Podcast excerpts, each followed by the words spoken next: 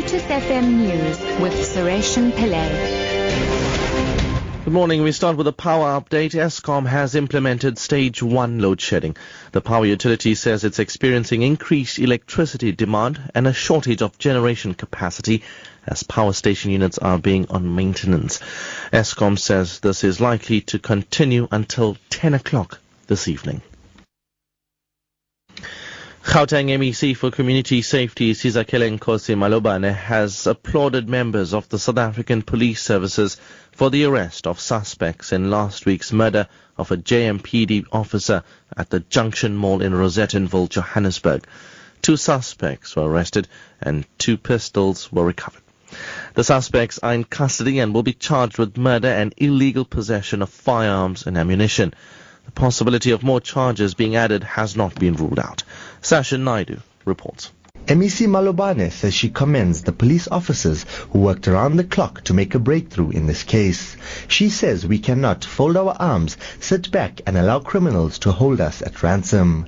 JMPD officer Simon Mabatamela was shot dead while stumbling across a robbery in progress at the mall.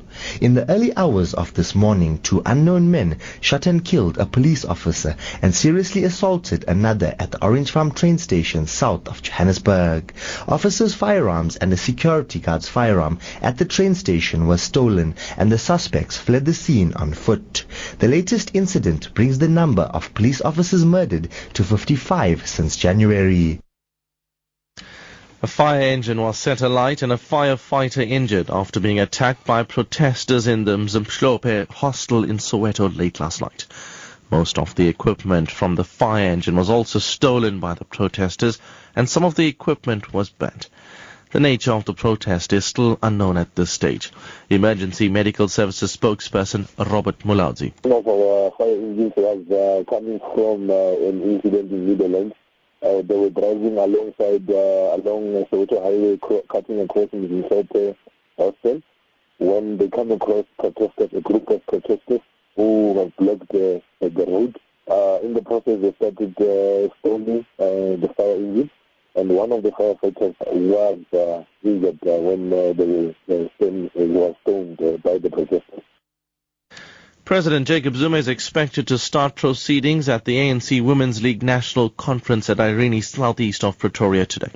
3,000 delegates completed their registration for the conference yesterday. The three-day conference will see a new leadership being elected. Busi Chimombe reports.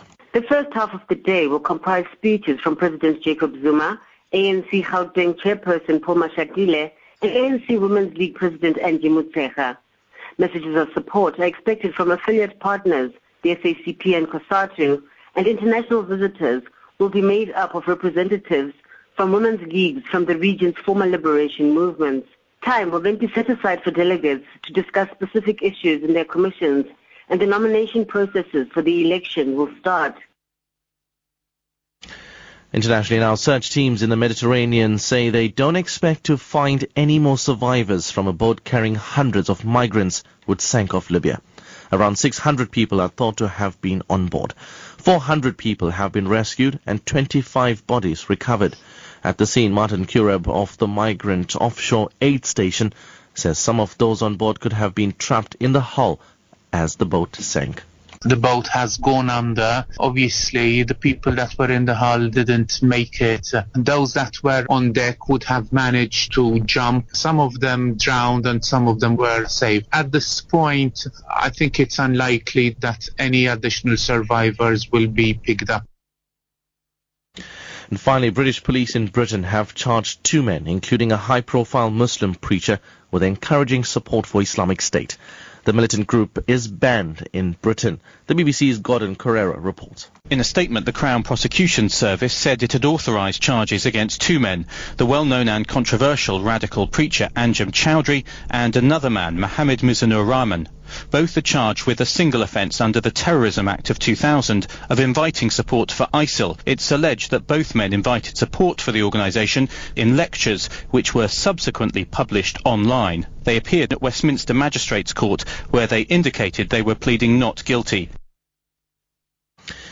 Eskom has implemented stage one load shedding. The power utility says it's experiencing increased electricity demand and a shortage of generation capacity.